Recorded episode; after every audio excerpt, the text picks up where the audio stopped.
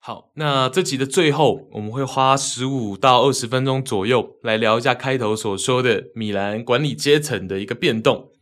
那我们先从即将成为前任 CEO 的 Ivan Gachidis 说起哦。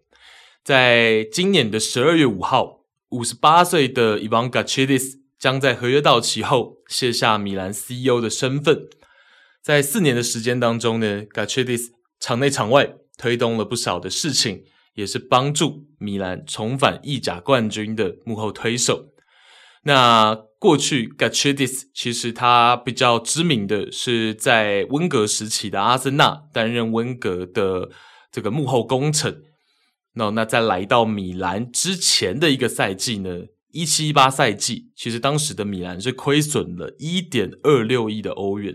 哦，当时还是这个中国老板的时候，米兰亏损了一点二六亿的欧元。那在 Gatchidis 成为 CEO 的第一个窗口呢，Gatchidis 就引进了 Paqueta 跟 Piontek，当时这两位球员还是比较年轻，二十出头的。哦，那当然这个窗口或许还不算是成功，但是定调了年轻化的决心和路线。那到了二零一九年的夏天。Gatchidis 就大刀阔斧的引进了包括二十一岁的 Salamarcus Bennacer 跟 Theo Hernandez，还有二十岁的 Rafael Leao，还有二十五岁的 k r u n i c h。哦，等于说在这个赛季引进了一批非常年轻的球员。那除此之外呢，平衡的是在同个窗口 g a c h i d i s 还引进了从市场上带回了伊布。哦，等于在年轻化的同时，还是帮更衣室找来了一位资深，然后又是过去球队的老大哥伊布。那作为参考，我们可以看一下米兰过去在像是零九一零赛季的平均年龄是二十九点七岁，在当时的意甲是最高的。那来到二零二一赛季的时候，这一个比例已经降到了二十四点三岁。俱乐部二十年来的最低点，就可以看出来说，Gatchidis 成为 CEO 之后呢，米兰这个年轻化是成功的，在战绩上，在平均年龄上面都是有呈现出来。那对于二零一九年那个夏天，也就是整个这个年轻化的开始，Gatchidis 是这样说的：他说，我们在那个夏天签下的那些球员，今天仍然是球队的核心元素。那我的招募策略呢，是在阿森纳使用 State DNA 这个经验中磨练出来的。哦，那 State DNA 这是一家美国领导的分析公司。那阿森纳在二零一二年收购了这家公司，并将其纳入他们的内部。哦，那这个公司就是为阿森纳转会政策提供信息。那 Gachidis 的意思就是说，他是在阿森纳通过。这些经验，然后最终磨砺出来的一个招募策略。那他有进一步说明，我觉得这段其实是蛮有价值的，蛮值得一听的。他说，很多时候我在足球俱乐部看到的是球探和分析的矛盾，这在俱乐部内部造成了一个问题。但是在米兰，我们设法将他们放在同一个平面上思考。分析是事实，说你不相信分析，就像你不相信事实。你需要看的是事实背后的解释。事实并不能给你答案，但他们可以提出很多相关的问题。好，我觉得 Gatchidis 这段就是讲得非常的到位，那很有这种业内人士的一个经验谈的感觉。他讲的就是说，有的时候球探跟数据分析。彼此之间会有一些些矛盾冲突。那在米兰，他就是设法把两者放在同一个平面上去思考。那你也不能完全不相信数据分析，因为数据分析某种程度来说就是事实。你可以质疑它，但是你更多的应该是要去了解这个分析背后代表的是什么。对，所以我觉得 Gatchidis 这一段发言其实是蛮值得我们去深思的。那他也提到说，在评估球员的过程当中，其实米兰的传奇后卫现在是技术总监的 Paolo Maldini，扮演的角色是很重要的。他讲说，在招募过程中，Maldini 是最基本的。他与这些球员中的每一个交谈，以了解他们的思维方式以及是什么在激励他们前进。我们称 Maldini 为我们的参考点。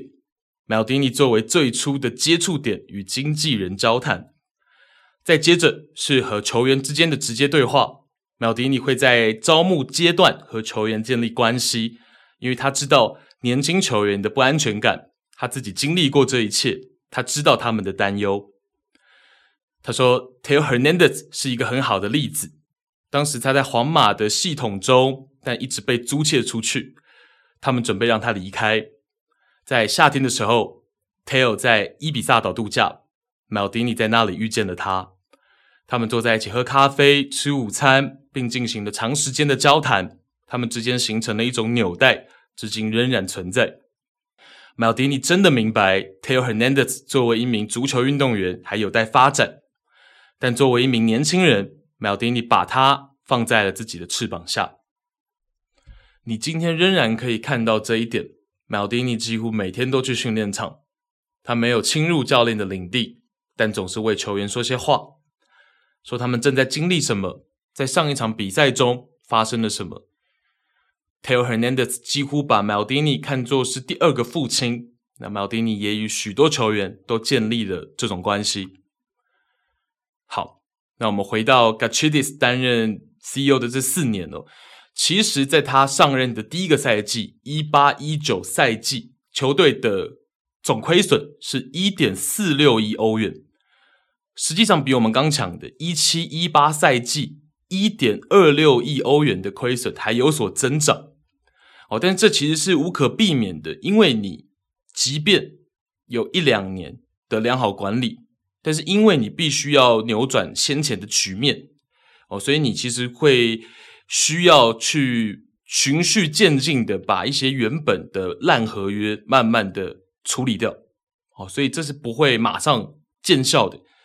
你需要把原本，譬如说像当时像 Higuain 这种比较不是这么好的合约给处理掉。好，那所以在第一年来讲，第一个赛季来说，我们可以看到一点四六亿欧元，实际上好像没有进步，甚至是退步。哦，但是这是为了之后去做一个铺垫。哦，那你不能说在处理原本那些烂合约的同时呢，你没有引进你未来需要用到的年轻人嘛？哦，所以在第一年其实反而亏损是更多的。哦，但是到了第二赛季、第三赛季，到了第四赛季就越来越进步。在在资金控管的同时，战绩还提升了。好，然后在我们刚刚讲一八一九赛季亏损很多的情况下呢，隔年一九二零赛季，米兰又经历了一个很糟的开局，在前七轮联赛吞下了四场败仗，哦，这让他们在当时落后了尤文图斯十分，也导致当时的主帅 Marco Gian Paolo 被解雇。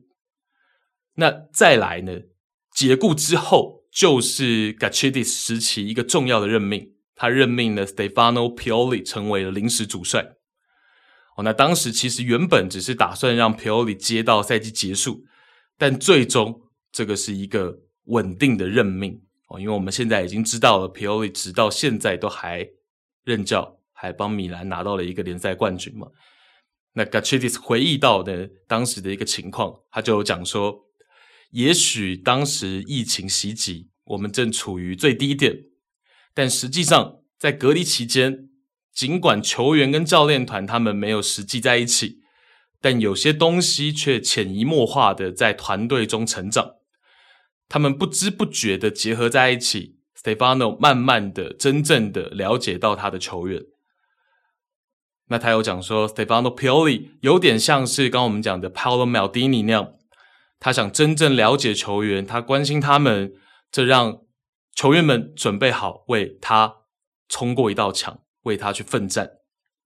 那在隔离的情况下，我们没有受到那种每天每三天要一次比赛的这种压力。那他们彼此之间能够暂停下来，互相联系，反而在那段时间里形成的关系，让我们往后得到了很好的延续跟发展。OK，所以这是一个很。不错的一个想法，就是我我确实没有去想到，就是说为什么 Pioli 跟球员之间的感情，尤其是跟年轻球员之间的感情这么样的紧密。原因就是因为当时疫情袭击的时候，通过 Gatchi 的刚刚的一些叙述，我们可以了解到，反而帮助了这些队员跟教练之间的关系，好让他们有时间停下来、静下来，然后去互相了解、互相沟通，然后反而疫情结束之后回到赛场上。米兰慢慢的成长，然后最终在上赛季夺冠。OK，所以 Gatchidis 的这些回忆，包括讲到 Paolo Maldini，包括讲到 Stefano Pioli，那他作为一个 CEO，他能讲出这些话代表什么？其实他对于整体整个米兰这个球队的运作，他都非常的有想法，非常有概念，他都非常清楚球队正在发生一些什么事情。好，那我们讲到，其实呃，为什么他要卸任 CEO？有某部分可能跟他的身体状况是有关的。在去年二零二一年的七月份，Ivan Gatchidis 被诊断出患有喉癌。那随后呢，Gatchidis 在纽约度过了两个月，然后在那里接受了治疗。他在事后也有讲到说，这说起来很奇怪，但有一些很棒的事情。哦，他谈到他在纽约的时光，他是这样表达的。他说呢。他就这件事情让他有所成长，让他更有同理心，让他与来自世界各地的朋友联系在一起，包括了原本他原本以为已经失去联系的人都跟他重新联系在一起了。那他借此也意识到说，到底有多少人正在经历比他更大、更困难的事情。那在同年十一月呢，病情好转的 Gatchidis 回到了圣西罗球场。那米兰在主场迎战萨索洛那场比赛，他回来然后观看球赛，看台上的球迷呢，以长时间的掌声向他致敬，还展开了欢迎 Gatchidis 回来的横幅，上面写着“勇气和坚韧，热烈欢迎 Ivan Gatchidis 回家”。那 Gachidis 也很兴奋嘛，看到球迷这样的反应哦，就从一旁的座位上站了起来，然后用手捶打着自己的这个胸口，感谢在场的所有球迷。那在道谢后呢，Gachidis 重新坐下，就任由他的情绪浮现，然后几滴泪水在我们画面上面可以看到几滴泪水划过他的脸庞，然后是一个很美丽的、很棒的一个场景。那事后就有记者在访问当中有问到他说呢，你一直认为球迷是热情和亲切的，但那天在圣西罗球场，你是不是进一步亲身体会到了？Gachidis 说，那是一个真正独特的时刻，很特别，不仅仅是在我的职业生涯，甚至是在我整个人生来说都是如此。我永远不会忘记那一天。那当我来到 AC 米兰的时候呢，我可以理解球迷的疑虑，但随着时间的推移。我认为球迷可以看到我们对于这个俱乐部的愿景，在俱乐部的价值观下，开展重建的工程是真正可行的。我们需要勇气，而这个俱乐部一直都有勇气。OK，所以这是 Ivan Gatchidis 在这四年任期呢所做的大部分的事情。那当然，他也是有有主张要去盖这个新的球场嘛，这个是另外一部分了。哦，因为这个部分比较有一些争议嘛，大家看法不太一样。因为毕竟圣西罗球场也是非常的有历史意义在。哦，这个部分就不再延伸跟大家去聊了。好，那接替 Ivan g a c h i d i s 担任 CEO 的呢，是米兰的前董事会成员 Giorgio Forlani。那 Forlani 是四十三岁米兰的本地人。那他过去是在哪里任职呢？他过去是在埃利奥特斯穆。股权公司应该是艾利奥特是一个管理公司，然后他有私募股权的这个部门，然后在里面任职。OK，所以当初米兰本来是中国籍的老板嘛，这个李永红嘛，那后来呢，这个李永红呢，他其实就是资金有问题，然后所以就是变成说艾利奥特公司是他的债权人。然后最后李永红也是没有办法坚持下去，然后艾利奥特就成为了米兰的最大股东，然后最高的时候我记得是有九十九点三 percent 的这个股权，然后在艾利奥特后来就把这个米兰呢又转卖给了 Redbird，也是一个私募股权公司。